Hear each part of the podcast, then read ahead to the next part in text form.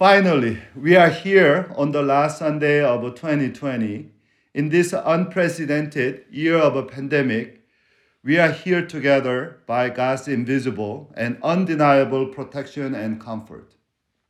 For this unique year's last Sunday, I want to share with you the most beautiful blessing of the Bible. I think the most beautiful blessing in the Bible is a pastoral benediction of Apostle Paul to Corinthian church in his last letter to them. In 2 Corinthians chapter 13 verse 14, Paul gave a Trinitarian benediction which has been the most popular and most common closing prayer of every uh, Sunday worship and uh, every special service for Christians. So you have you probably heard this before but the, may the grace of our Lord Jesus Christ and love of God the Father and the fellowship of the Holy Spirit be with you all. Now, this is also my favorite pastoral benediction. Why? Here we see the beauty and truth and goodness of God in the most concise and connected fashion. Trinity or triune God is God of Christians. Christians, we don't just believe in any God. We confess God as triune God. Karl Barth once says the Trinity is a name, a Christian name of God. So Christians, we don't believe a generic God, but we confess a particular God, triune God. Today, many Christians do not properly or adequately understand and appreciate the meaning of triune God. When I ask Christians, oh, what does a Trinity mean? mean? They usually give a very semantic reply. God is a three and one and one in three persons. So then I ask another question that what that sounds like a three musketeers. One for all, all for one. What's the difference between the three musketeers and the Trinity? What does the triunity of God mean? Today, on the last Sunday of 2020, I want us to understand Trinity deeper than before and close this year with the most beautiful prayer and the greatest praise. Trinity is the soul and the heart of God, our God, biblical God.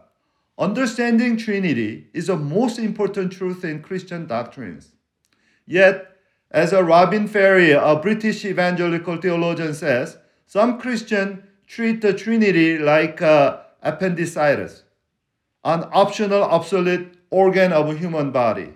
Like uh, you know, appendicitis, Trinity seems to be an obsolete old idea, or some kind of a collateral or secondary concept. You know, very interestingly, uh, Friedrich Schleiermacher, he's a father of a so-called liberal theology in 19th century in Germany.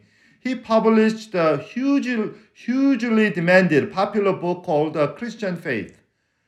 Actually, this book was so uh, he was so respected by then that uh, when book was arriving in Berlin station, the readers were waiting. It's like a Harry Potter book seven kind of thing in the theological you know, version.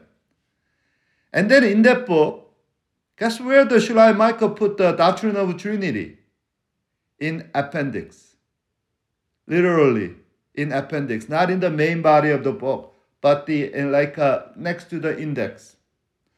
Whereas, and so actually the sign and characteristic of a liberal theology or any bad theology is a superficial treatment of a Trinity. In contrast, some of you know my hero Karl Barth. His magna opus church dog- dogmatics featured, featured Trinity as a foremost truth and the foundation of a Christian confession.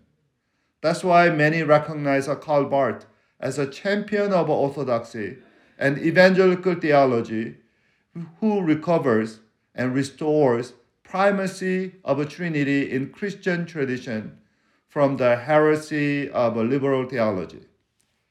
By the way, I just want to uh, use this opportunity to you know invite the newcomers those of uh, you know us who who checking out the forest to take a cornerstone Bible study. There you will learn the full biblical meaning of Trinity. Now, while it'll take eternity to experience the uh, meaning and blessing of Trinity, today I want us to learn three important blessings from triune benediction.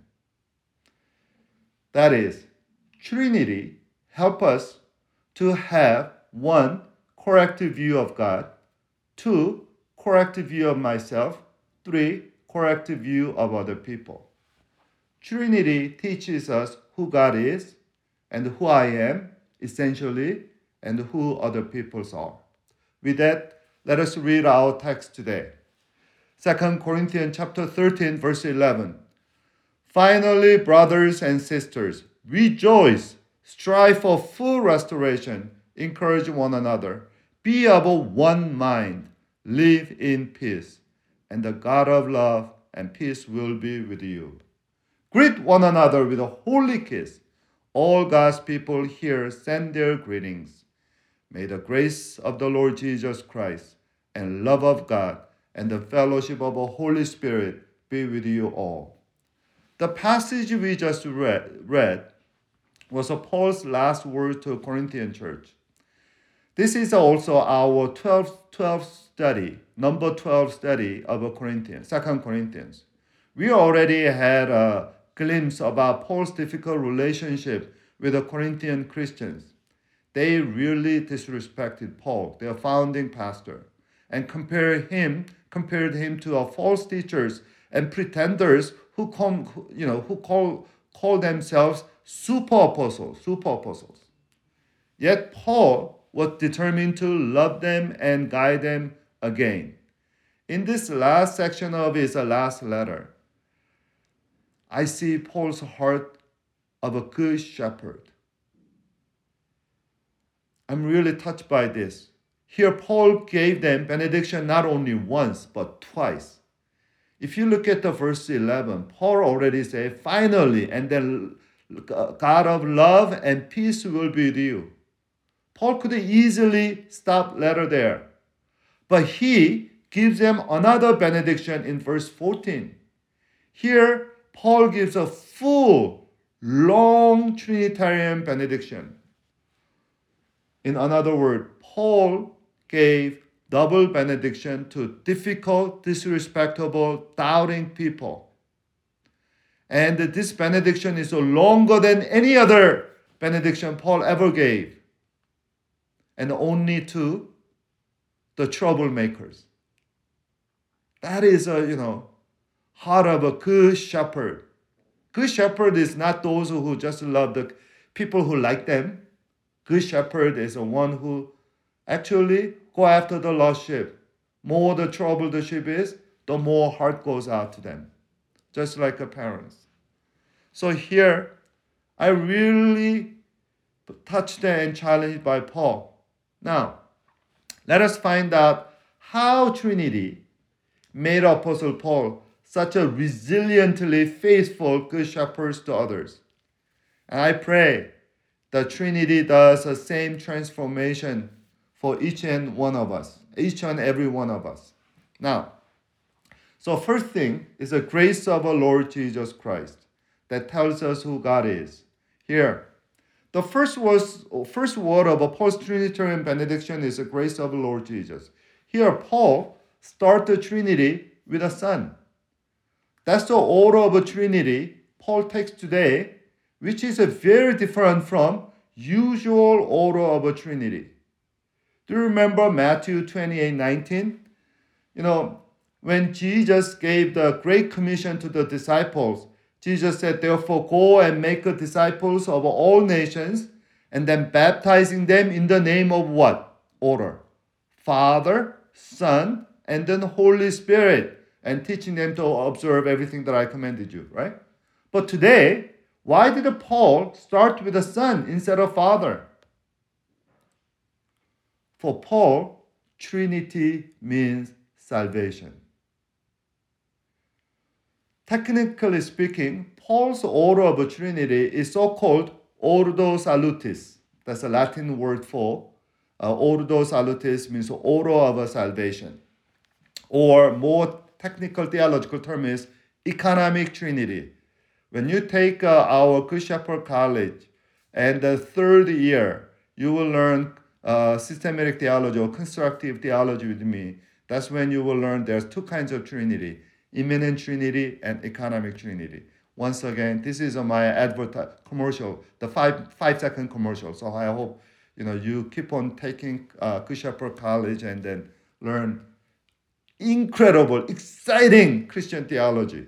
Now, Paul came to understand the Trinity not as a once again esoteric truth or abstract doctrine, but as a relational truth. For Paul, Trinity means dynamic redemption or redemptive dynamic. Paul was a Jew, a faithful Jew, Pharisee, who always believed in Yahweh, God of Abraham, Isaac, and Jacob. Yet, what happened to Paul? Without Christ, Paul did not know God's heart, and worse, he opposed God's purpose. He was doing exactly opposite of God's redemptive work. You know, Paul later said in Romans 10 that uh, in his zeal, the zeal was without knowledge. In his uh, religious zeal for God, Paul completely missed God's heart and his will. And instead, you know, so instead of, uh, you know, serving God, he was actually persecuting Christians. Why? Paul did not recognize God's grace in Christ. Paul thought the crucified Galilean hillbilly rabbi Jesus is nothing but a messianic pretender, head of the heresy. He never imagined God could humble himself that much. So his theology without Christ became a weapon against God's faithful followers and Christians. And then Jesus met Paul, or Saul of Tarsus, on the road to Damascus. And there, Lord Jesus showed Paul not just his uh, spirit, uh, not just his uh, physical blindness, but through their spiritual blindness. And then later saved him through the witness of Ananias in Damascus. So Paul found God in where? In Christ. That's why the phrase in Christ became a Paul's signature theological expression. You heard me saying this. Paul's theology is summed up in two words in Christ. And then in Second Corinthians study, we learned that in uh, chapter 5, verse 17, Paul said, If anyone is in Christ, he is a new creation. Old has gone, everything has become new. Christ is a new creator, recreator, redeemer of everyone and everything. So Trinity starts with the Christ. Christ is a window to peek into infinite beauty of God and door to enter the inexpressible joy of a divine fellowship. If you look at the John chapter 14, you know there is a one uh, uh, uh, uh, just hours before Jesus was crucified, there was a conversation between Jesus and the disciples. And John chapter 4, uh, John chapter 14 verse 6 says, Jesus answered, Jesus said, I am the way and truth and life, and no one comes to Father except through me. And if you really know me, you will know my Father as well. And from now on, you do know him, have seen him. Jesus said, You saw God. And then Philip asked, Lord, show us the Father. That will be enough for us. You know, seeing God is impossible. Even Moses didn't see God, right? According to the Old Testament. So only the back of the God. And Jesus answered what? Don't you know me, Philip? Even after I've been uh, among you such a long time, anyone who has seen me, seen the Father. How can you say, Show me the Father? Don't you believe I'm in the Father and the Father is in me? The words I say to you, I do not speak on my own authority, rather, it is a Father living in me who is doing his work. Believe me when I say, I'm in the Father and Father is in me or at least believe in the evidence of a work themselves. Jesus repeatedly, twice, said, Father is in me, I am in Father. Jesus is a physical, visible manifestation of a Trinity or triune God. And then Paul also, that's why Paul said, the reason the invisible God became a visible human being is to make us what? Rich. So 2 Corinthians 8 9, Paul said, For you know the grace of our Lord Jesus Christ, and though he was rich, yet for our sake he became poor, so that you, by his poverty, might become rich. Early Christians call it great exchange. Jesus took our poverty and sin, all the problem, limitation on himself through his human, you know, flesh and human nature, and he gave all his uh, blessings of a divine, you know, nature and life. Now, that's why, you know, in the Christmas Eve service, I emphasize that Paul, when it comes to think about the God's gift of Christ, what's the adjective he used? What's the one word that Paul used? Anybody? Speak loud. Indescribable. Indescribable. The Second Corinthians 9:15, Paul called, thanks be to God for his indescribable gift. And then adjective indescribable appears only once in the entire Bible. That is in the Second Corinthians 9:15. Grace is indescribable. Because for us, grace is not some kind of, once again, abstract, esoteric adjective or some kind of mystery. For us, grace is a personal. Grace is a person. Grace is embodied. It came to us in flesh. So grace is a Paul's favorite word. You know, New Testament mentions grace 114 times. Guess how many times Paul used the word grace? out of 114. 80 times. 80 times. And the number of book mentions grace is the book of Romans, 19, 18 times. And number two is a Corinthians, Second Corinthians and Ephesians for 11 times. Now, what is a grace? Original Greek word for grace is a charis, from which we have an English word such like a charismatic you know, what is a charismatic? It's not a, you know, a Christian denomination. You heard that expression to some people, right? Oh, he or she is so charismatic. So, you know, he has a, such a, a, a, you know, such a drawing power. You know, charismatic in dictionary means gifted, larger than life, magnetic, and attractive. When I was in Baylor, that was my uh, one of the young uh, uh, theologian and my professor, actually very brilliant young theologian named uh, Pete Candler. One day he made a statement that startled all of us. In the I was taking a Thomas Aquinas class with him, and he said, "Jesus Christ is more sexy than all." Let me repeat that. Jesus Christ is more sexy than anything that you know. Sexy. You don't associate word sexy to Jesus. You know, when was the last time you heard the sexy Jesus?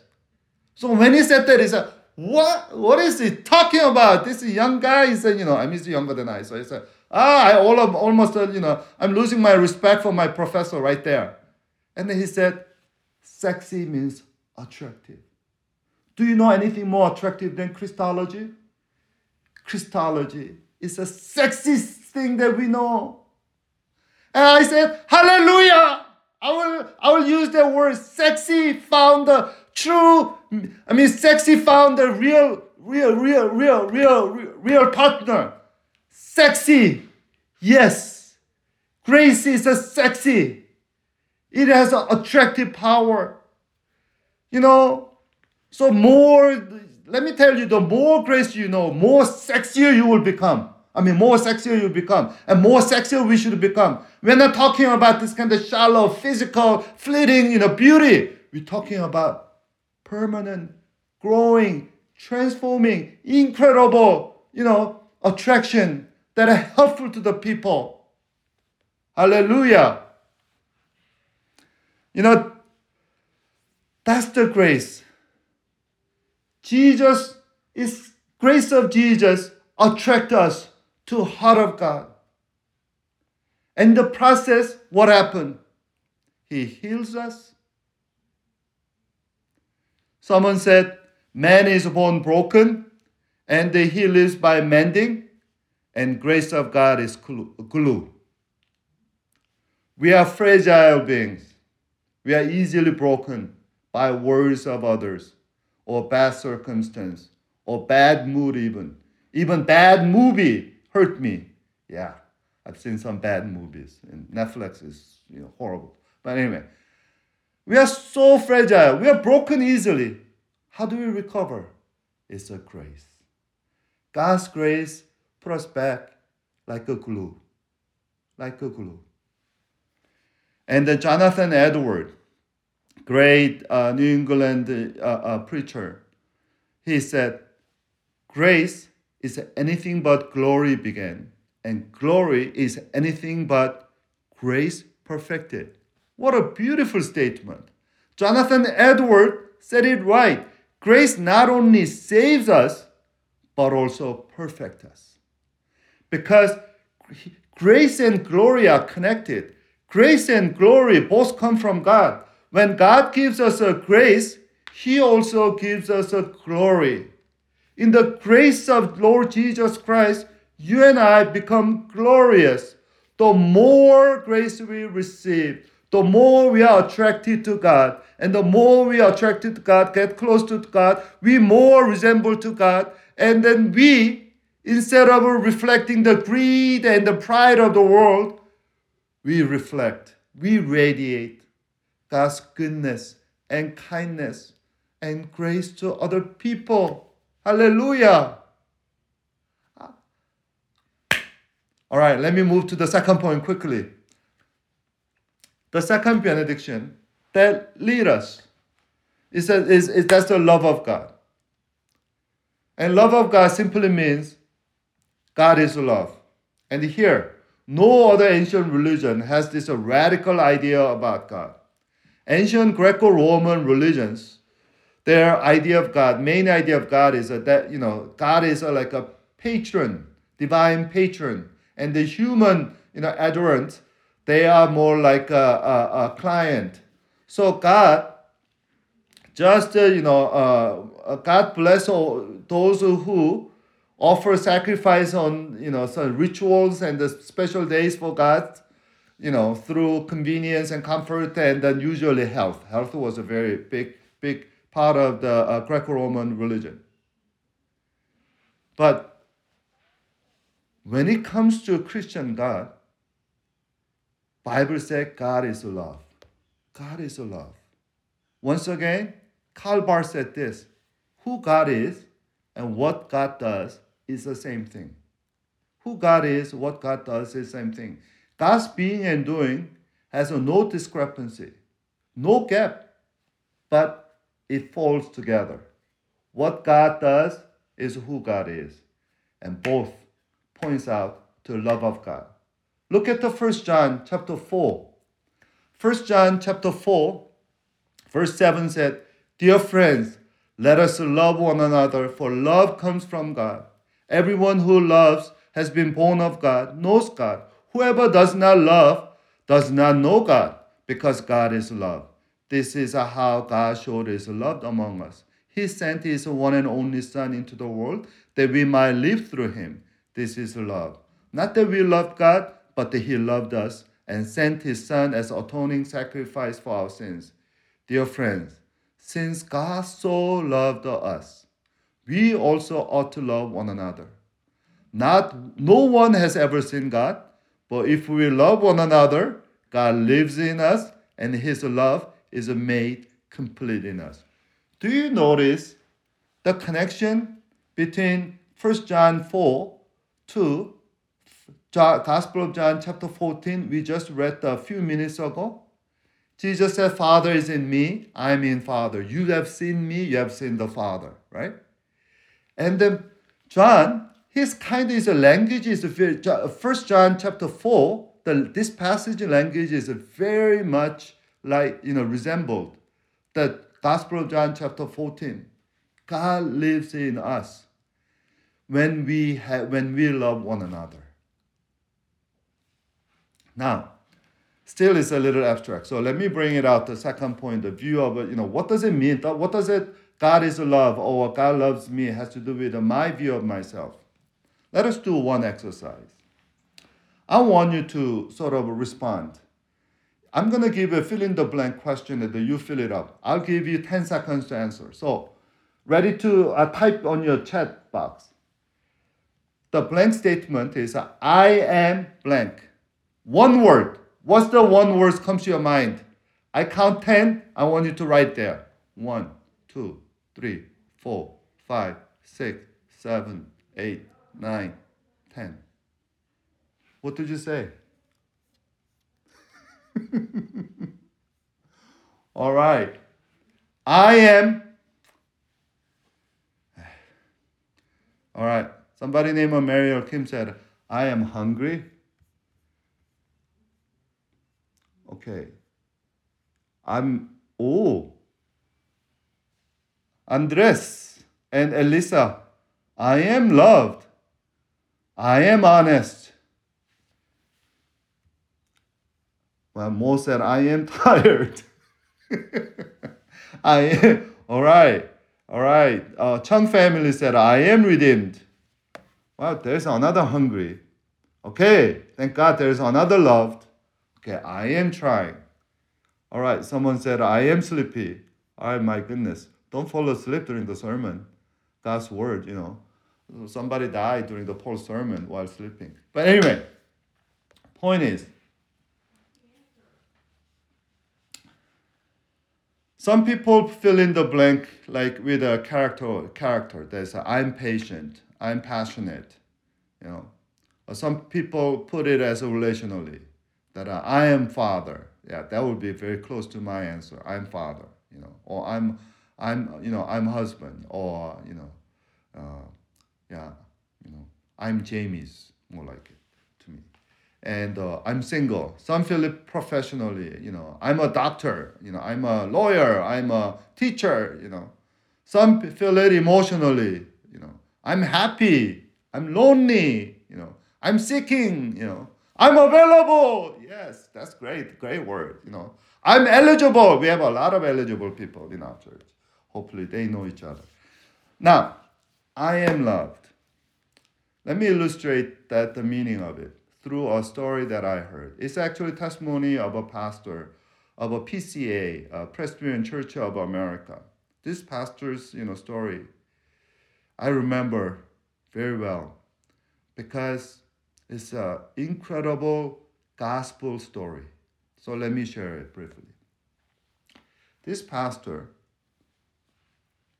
had a mother. Mother, his mother was a prostitute, and she had 12 children from different men, and they lived in the tiny house. So he had to share his bed with the other siblings. And from early on, he wet the bed every night. He was a bad wetter. And then finally, one day his mother couldn't take care of them, and she has to surrender all 12 children to foster care. So he had to go live with a foster parent. And once again, there he wet the bed. And then foster parents, they tried to sort of help him. Some of them was uh, really uh, abrasive the way they helped him. So one foster mother kind of put his nose to spoiled, you know, bed sheet and rub it like, uh, you know, some, you know, dog owner tried to teach a, you know, dog a lesson. And uh, one foster parent made a sign uh, and he has to be on the porch with a sign that uh, I'm a bad weather. Sort of uh, shock him with a shame so that he will stop. But he couldn't stop. So if you ask him a question, I am blank, he will say, I'm a bad weather, bad weather, weather. That will be his identity. So between uh, uh, age of 10 to 12, he moved eight different foster cares. So at the so at the at the at the age of 18, if you ask him the same question, I am blank question, he will say, I am unwanted. I am one unwanted. Because of my bad wedding, all foster parents is rejecting me. When he was 12 years old, he went to a foster parent. And this couple, actually they they're old couple and they didn't have a child and they've been praying for adoption of a child for a long time. So they were really happy to have him. The first day they had a dinner, he was very nervous. You know, he, he, he said he doesn't remember what he ate because all he could think is that I'm gonna wet my bed again tonight and they will be so mad and disappointed me they were gonna return me to whatever social service again. So after dinner, when the foster mother or adopted mother took him to his bed and tucked him into the bed, he just looked down his head and then whispered to her, I mean, said to her quietly that I wet bed every, every night. I'm going to wet bed tonight. And then there was silence. And finally, he lifted up his, his, head, catching his eyes. His adopted mother said, that's okay.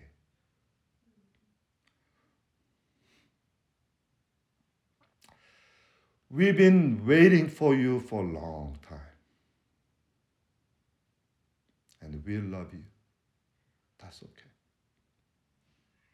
And she knelt down and gave him a big hug.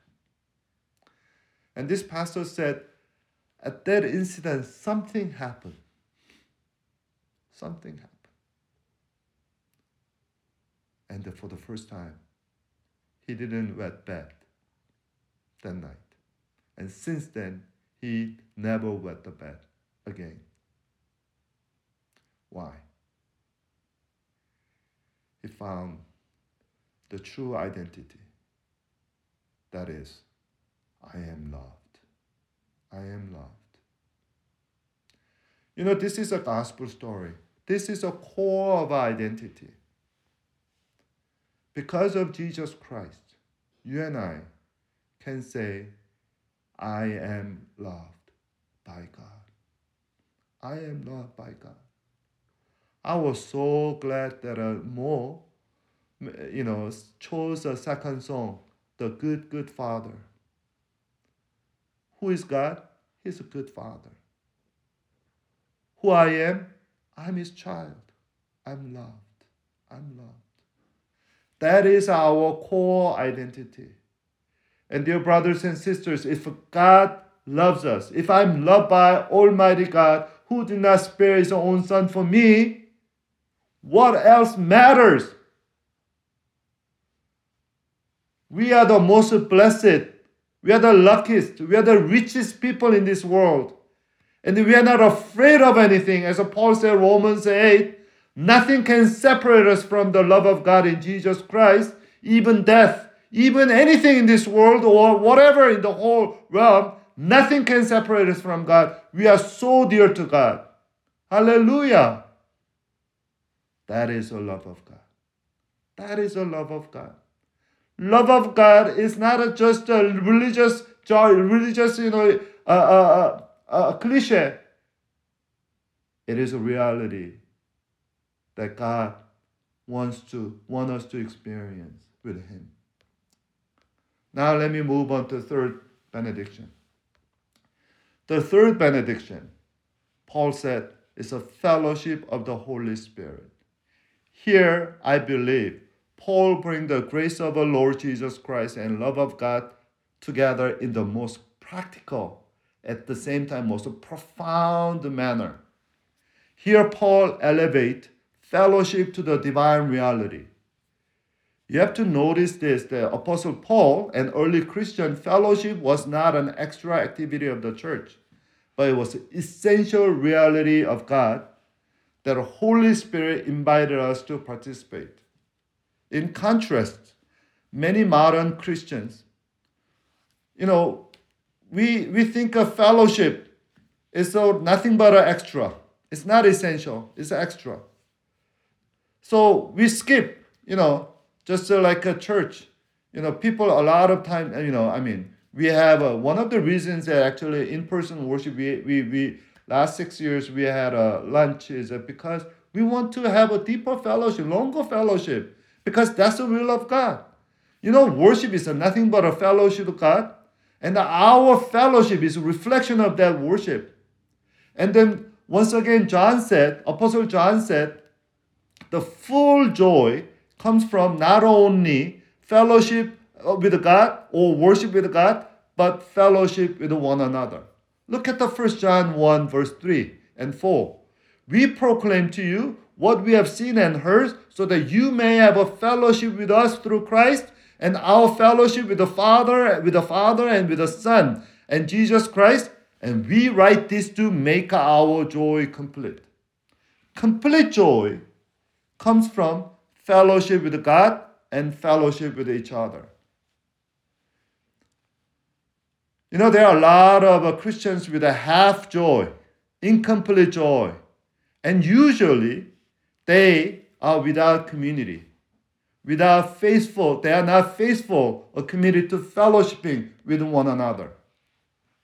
And this pandemic, I think, reveals us the importance and power of a fellowship.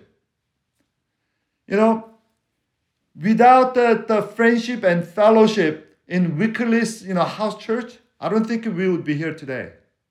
Yesterday we had a Forest annual members meeting, FAM, and uh, we, we, we reviewed this year. And I hope those of you haven't uh, become a members yet, take the cornerstone and take a membership seminar, and then you know you are you will join us, and you will know everything that's going on in the church.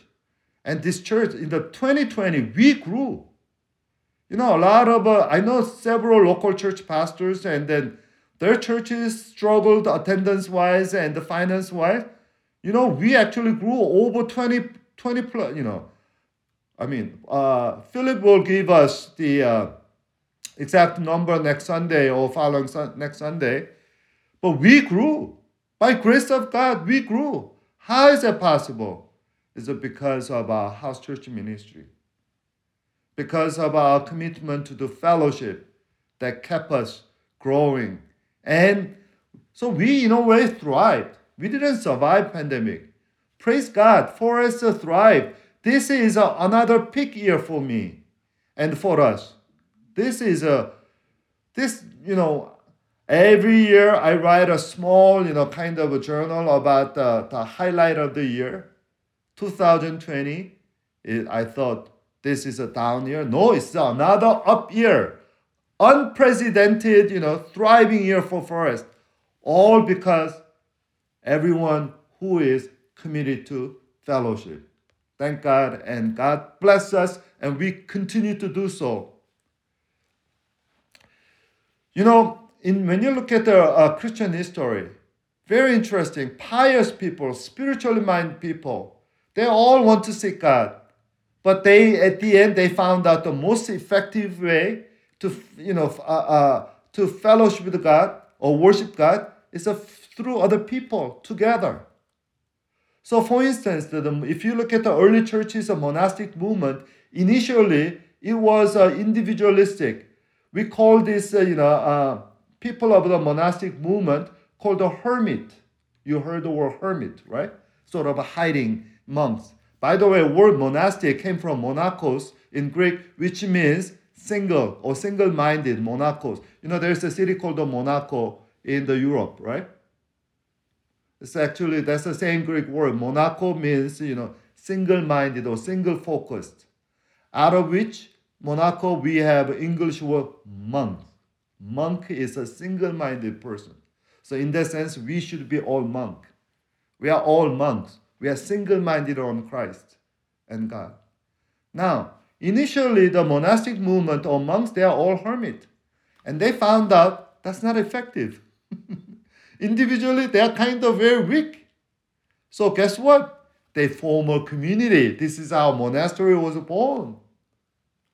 Now, this for, for Paul and Corinthians, problem of a fellowship was not a secondary issue, it's a primary issue.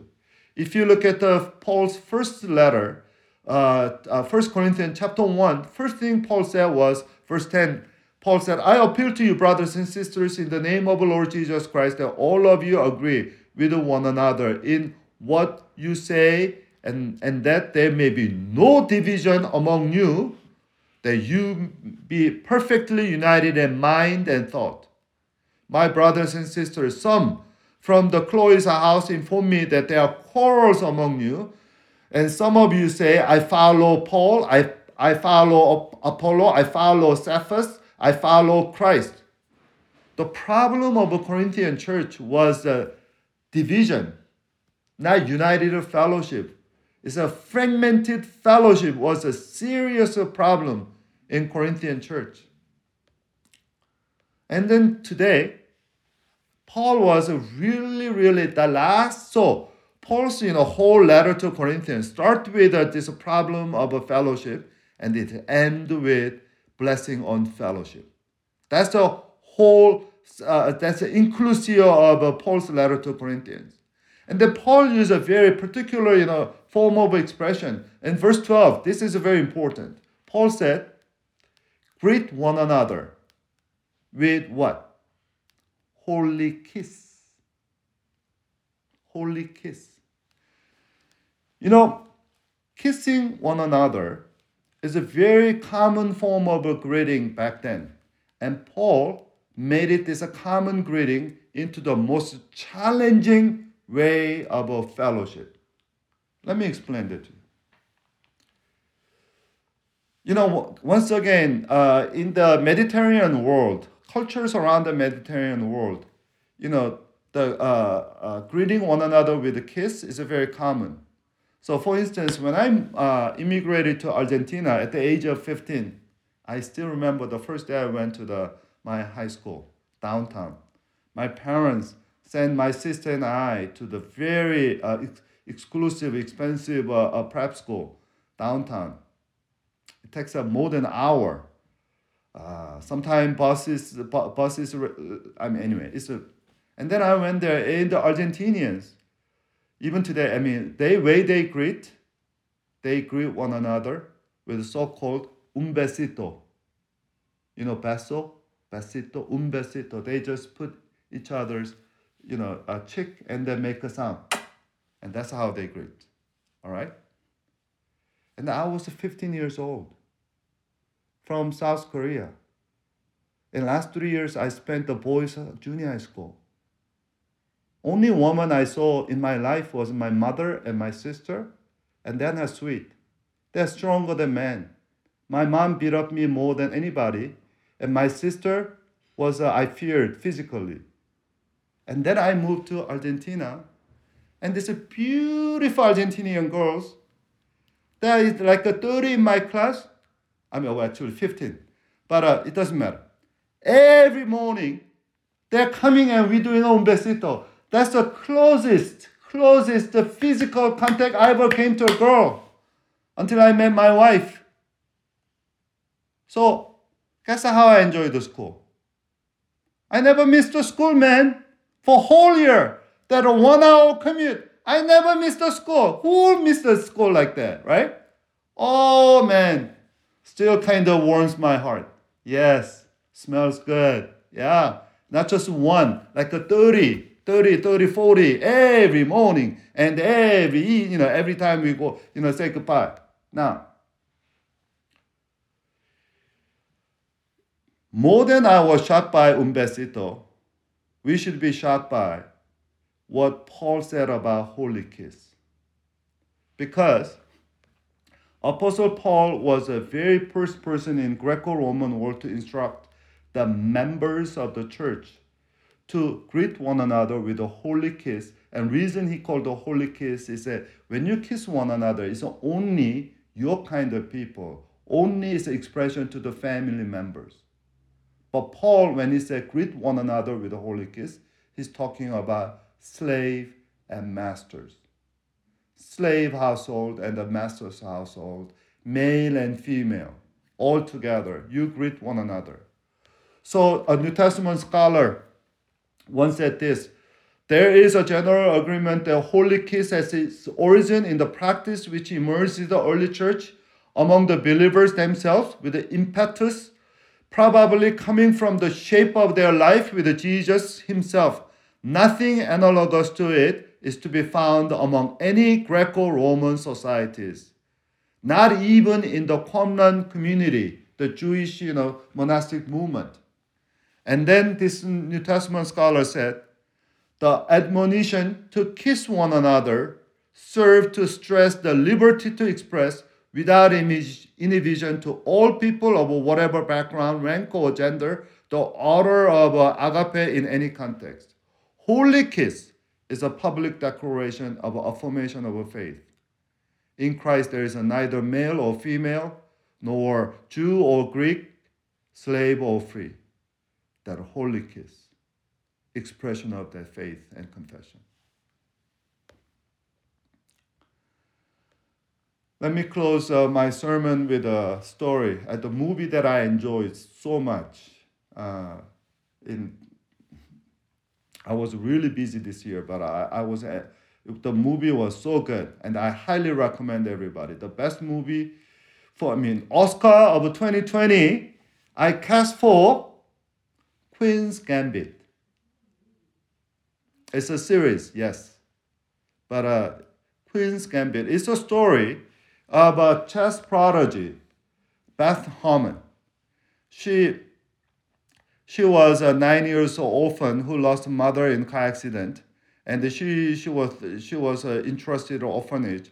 And there she was going through the, you know, she really kind of tried to figure out her life and then one day, she found a custodian named Mr. Shabo. He's playing a chess, and she got interested in chess. And she is actually, her mother is a mathematician in a PhD. So she is naturally good at the chess. And she has this incredible idea of a, a spatial reasoning. So chess became her sort of identity. And she is beating everybody. And she became a child prodigy. She became a state champion. She became even the, the, the best in the country. So story goes in that. And then finally, she met the nemesis of her life. That is a grandmaster from Russia, Soviet Union. We're talking about 1960 Cold War. To Russians, the chess is a national game. They will not allow any foreigners, especially Americans, to win the chess, chess game. So they actually protect the grandmaster with the you know multiple team committed to him and they help him and then also you know sabotaging the uh, whoever is a you know possible threat and she played against this grandmaster and each time it was a horrible defeat so all of a sudden her identity the winning chess winner of the chess invincible identity is completely shattered so she hit the bottom. And she's drinking and she's kind of losing it all. And then her orphanage friend came. Orphanage friend named Jolene came and then gave her a news. Mr. Szabo died. Would you like to go to his funeral? So she visit her orphanage. And And what service was also about she went down to the basement where she used to uh, where, uh basement where Mr. Szabo's you know uh, uh, room was, and there she saw a collage on the wall that Mr. Szabo Mr. Szabo was collecting every news article about her. That means she was, he was following her. And he, she was a pride and joy of his life. His, she gave a meaning to his life. And, we, and when she found out that she her game is more than just for her own ego, but for it gave a meaning to other people. She was a heart. She she was she opened up that she felt I'm loved. And then when she came to the car and then she crying with Jolene, and this is what Jolene said. Shaibel wasn't the only one who kept after you all these years. For a time, I was all you had, and for a time, you was all I had. We aren't orphans, not as long as we had each other. You understand what I'm saying? I'm not your guardian angel. I'm not here to save you. Hell, I can barely save me. I'm here because you need to be, be here. That's what family does. It's what we are. So at the end, Beth find a family of a mischief. And with a family, I'll leave the uh, end to you. Now, Charles Spurgeon once said, Some Christians try to go to heaven alone in solitude, but believers are not compared to the bears or lions or other, other animals that wander alone. But those who belong to Christ are sheep in this respect. They love to get together. Sheep go in flocks. So do God's people. Hallelujah. We don't go to heaven alone. We go to heaven together. That's what Forest stands for. That's why we named the church Forest. We are not a big tree church. We are forest. We are the group of trees of a faithful, like each other in the root, the redwood you know, forest. 2020, God blessed us, saved us, and strengthened us through the blessing of a fellowship. Through the grace of Christ and the love of, love of Father. Let's continue to fellowshipping one another. Let's spur one another. Let's really call each other when we are missing in fellowship. Hallelujah. Let's pray.